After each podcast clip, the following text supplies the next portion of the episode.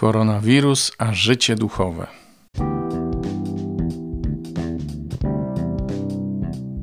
Halo, halo, tu Robert Hecyk i podcast Poznajomości.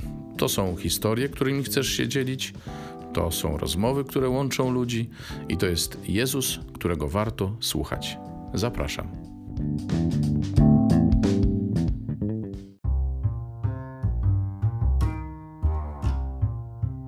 Witajcie w piątym odcinku podcastu Poznajomości.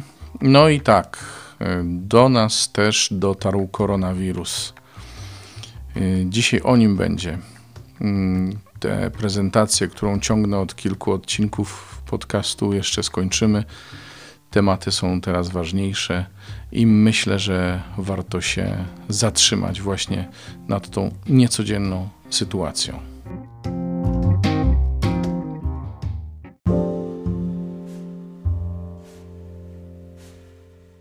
No co ma wspólnego koronawirus z życiem duchowym? Okazuje się, że całkiem sporo. Tym bardziej, że różne osoby reagując na sytuację, zwłaszcza w krajach mocno zainfekowanych tą chorobą, wypowiadają się w sposób momentami nieodpowiedzialny i momentami, bym powiedział, mocno zideologizowany. O tak. Nie będę przytaczał nazwisk, bo nie o to chodzi, chociaż kto chce, to sobie znajdzie. Ostatnia krytyka włoskich biskupów e, w związku z tym, że ulegli rozporządzeniu rządowemu i zawiesili publiczne liturgie, łącznie ze ślubami, pogrzebami e, we włoskich kościołach. No, mój Boże, a co oni mieli zrobić tak naprawdę, ci biskupi?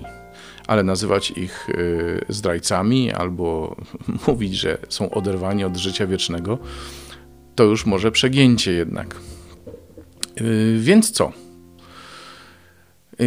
Ja się zebrałem, żeby o tym mówić, ponieważ mnie się osobiście wydaje, że taka sytuacja, gdyby miało u nas do niej dojść, takiego, jak to ktoś powiedział, przymusowego postu eucharystycznego,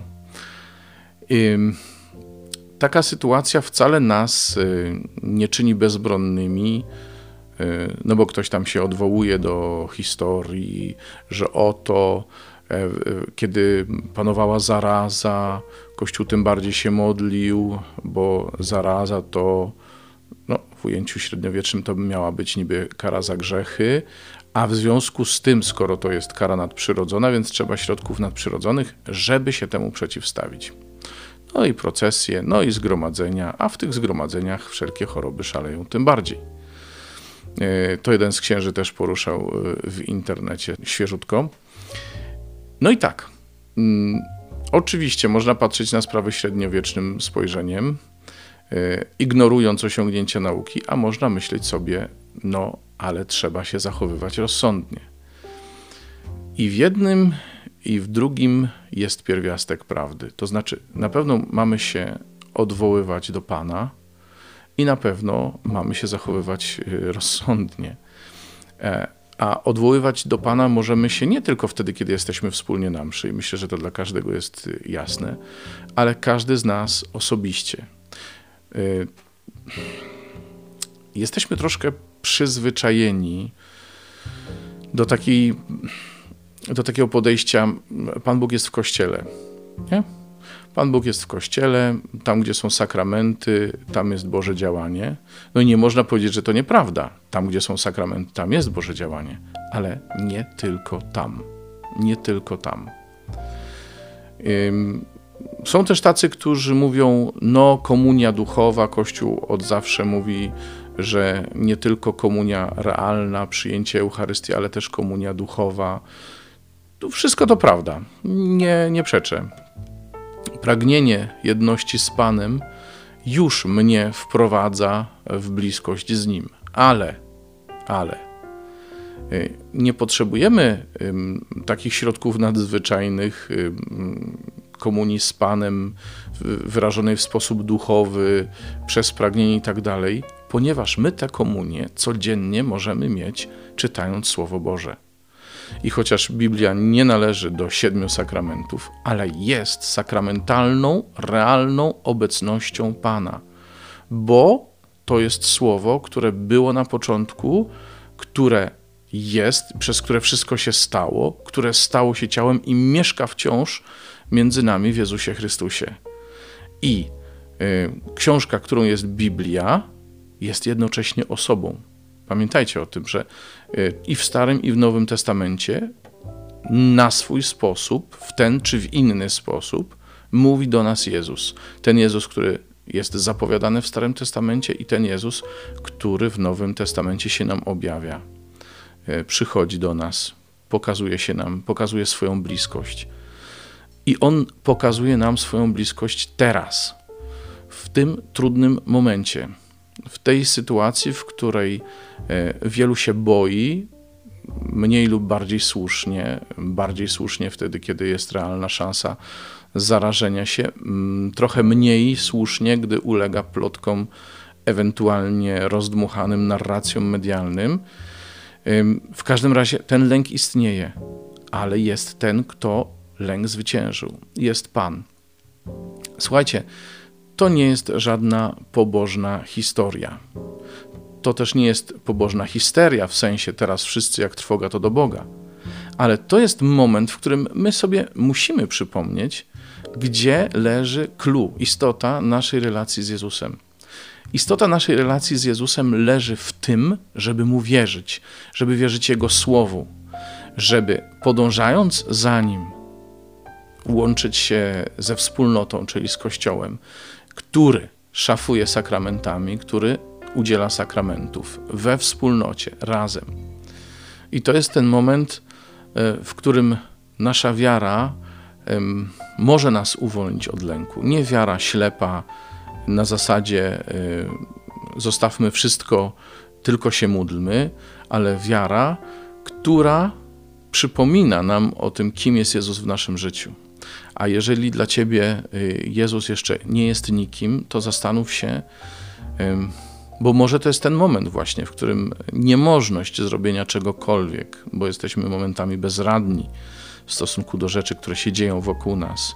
Może to jest ten moment, w którym warto by się przyjrzeć Jezusowi, co On może zrobić w moim życiu, kim On może być. Powtarzam, nie jak trwoga to do Boga, ale zdajmy sobie sprawę, w jakiej sytuacji się znajdujemy, ile możemy zrobić sami, a mm, w czym potrzebujemy ratunku, w czym potrzebujemy pomocy. Bo Jezus jest takim ratunkiem, Jezus jest taką pomocą, nie tylko na życie wieczne, ale też y, w naszym życiu doczesnym. I co to oznacza? Jezus nie zawsze i nie każdego uchroni od zakażenia, ale jest kimś, kto pozwoli nam nawet w tej sytuacji nie stracić ducha i ocaleć, ocaleć, czy to fizycznie, czy duchowo bo to jest ktoś taki, kto nawet z sytuacji trudnej i złej e, potrafi wyciągnąć dobro.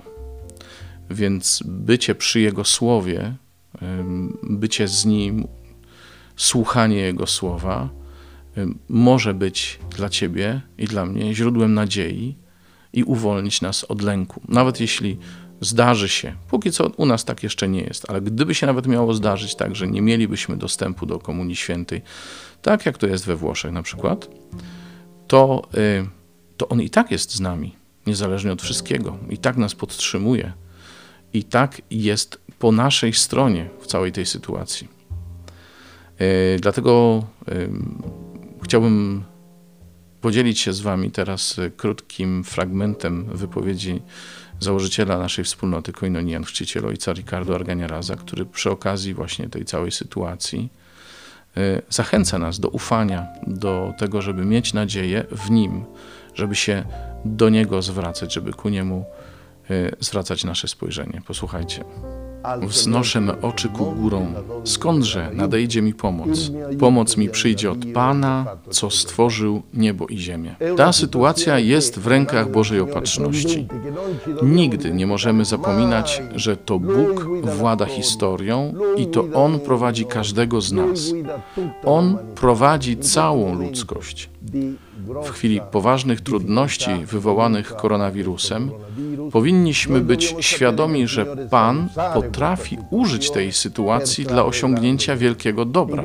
Czujemy się poruszeni tą sytuacją, dlatego w tym właśnie czasie powinniśmy podnieść nasze oczy ku Panu i wypełnić to, do czego wzywa nas psalm. Spójrzcie na Niego, promieniejcie radością, a oblicza wasze nie zaznają wstydu. Zanośmy naszą modlitwę, błagając Pana, aby to On potężnie tchnął mocą Ducha Świętego i oddalił wszelkie choroby, a szczególnie ten koronawirus.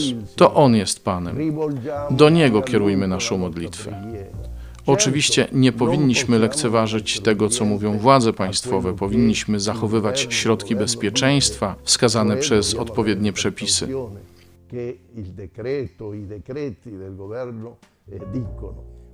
Musimy jednak wiedzieć, że zwycięstwo nad tym wirusem przyjdzie dzięki naszej nadziei, dzięki naszej wierze i naszej miłości, która przynagla nas do modlitwy i błagania Boga, aby zabrał od nas tę chorobę.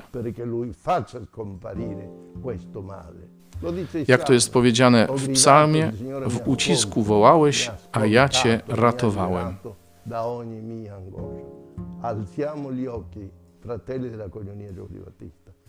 Bracia i siostry z Koinonii Jan Chrzciciel, podnieśmy nasze oczy i pamiętajmy, że to jest piękny czas, czas, który obliguje nas do modlitwy, do nalegania w modlitwie.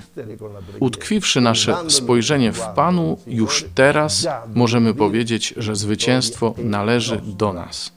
Zwycięstwo jest nasze. Zwycięstwo należy do Pana, do Jego Matki i do nas, którzy modlitwą przezwyciężamy każdą trudność. Odwagi, bracia, odwagi, siostry. To etap historii, którą kieruje Bóg. Tyle nasz założyciel. Mam nadzieję, że to słowo także w Was wzbudziło nadzieję.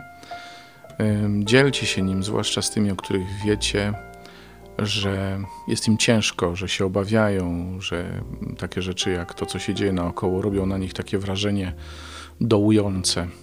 Potrzebujemy nadziei codziennie, ale teraz y, myślę sobie, mamy tego jeszcze większą świadomość.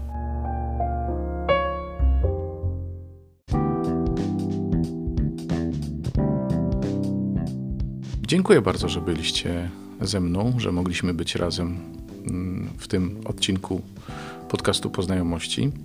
Oczywiście, jak zwykle, zachęcam do subskrybowania mm, podcastu. Y, na każdej, przy każdym odcinku znajdują się przyciski y, do subskrybowania. Y, oczywiście zachęcam też do pozostawiania wiadomości. Taka możliwość jest przede wszystkim na stronie anchor.fm łamane przez poznajomości. Wiecie, jaka pisownia Anchor przez CH, a po znajomości bez polskich znaków i razem pisane.